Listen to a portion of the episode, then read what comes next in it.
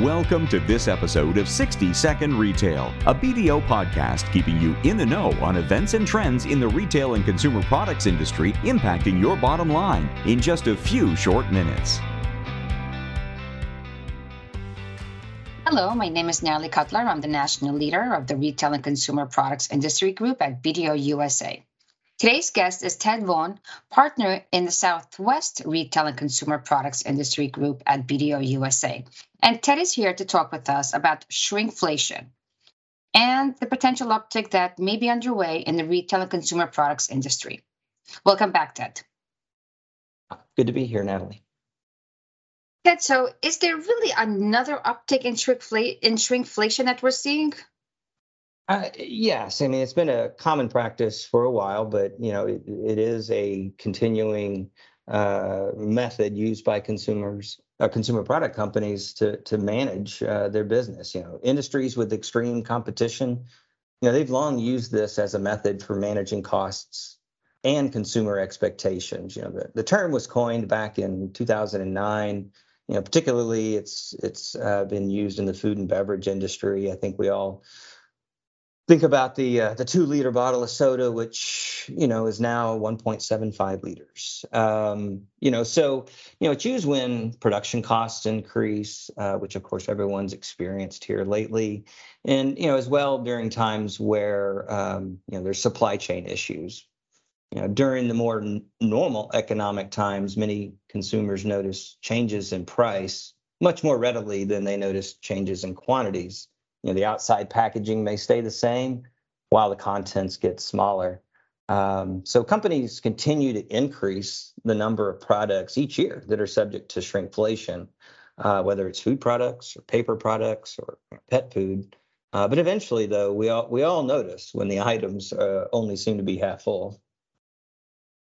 Absolutely. Um, so you know, you mentioned we are in times of, of inflation. Um, and do you think consumers are just at this point so programmed to see price increases that does shrinkflation even matter? Um, it, it's an interesting balance, uh, you know, for you know for what the consumer's expectations are. Um, you know, the consumer does notice shrinkflation. You know, we've seen surveys uh, very recently where the majority of consumers are uh, aware of shrinkflation and they're worried about it. You know, one study noted almost 65% of consumers were concerned about how shrinkflation would impact their purchasing power. Um, you know, price increases are more measurable by the consumer, and um, reducing a product's contents, you know, that's more qualitative. So, you know, there's some degree of consumer expectation that's being managed by by retailers. So the question really becomes, you know, when is enough enough? You know, companies need to balance their increase in costs and how much of that increase can be passed on to the customer. And even in times, uh, you know, where we have high inflation or other difficult uh, times, you know, retailers still need to be competitive. They need to protect consumers' connection with their brands. So, so in a time of inflation, cons, you know, retailers are still trying to be competitive. So, so how are retailers handling this today? You know, are they doubling down with an increase in price and the product modification? Yeah, that's a that's a great question, and I, I really think that retailers are looking at both the short and the long term circumstances, um, not only for their for their business but also for the consumer's wallet. Um, you know, in these difficult times, retailers are using everything in their arsenal to battle inflation. Uh, you know, we've seen consumers pinched by higher costs of living from all sides, and recently households may have experienced some relief as energy prices have come down a bit.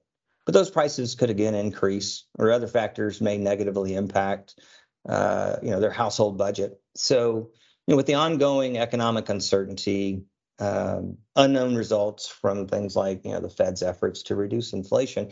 Retailers need to manage consumers' needs as best as possible, you know, especially during these times uh, when the brand name may provide less differentiation than than at other times. Yeah, that's that's that's an interesting point. Um, certainly we're we're living in in an unusual times, but I think we say that every time something unusual happens. Well, thank you, Ted. And if you have any questions for Ted or myself on what we've covered in this episode, please reach out to us using the contact us form on our podcast landing page.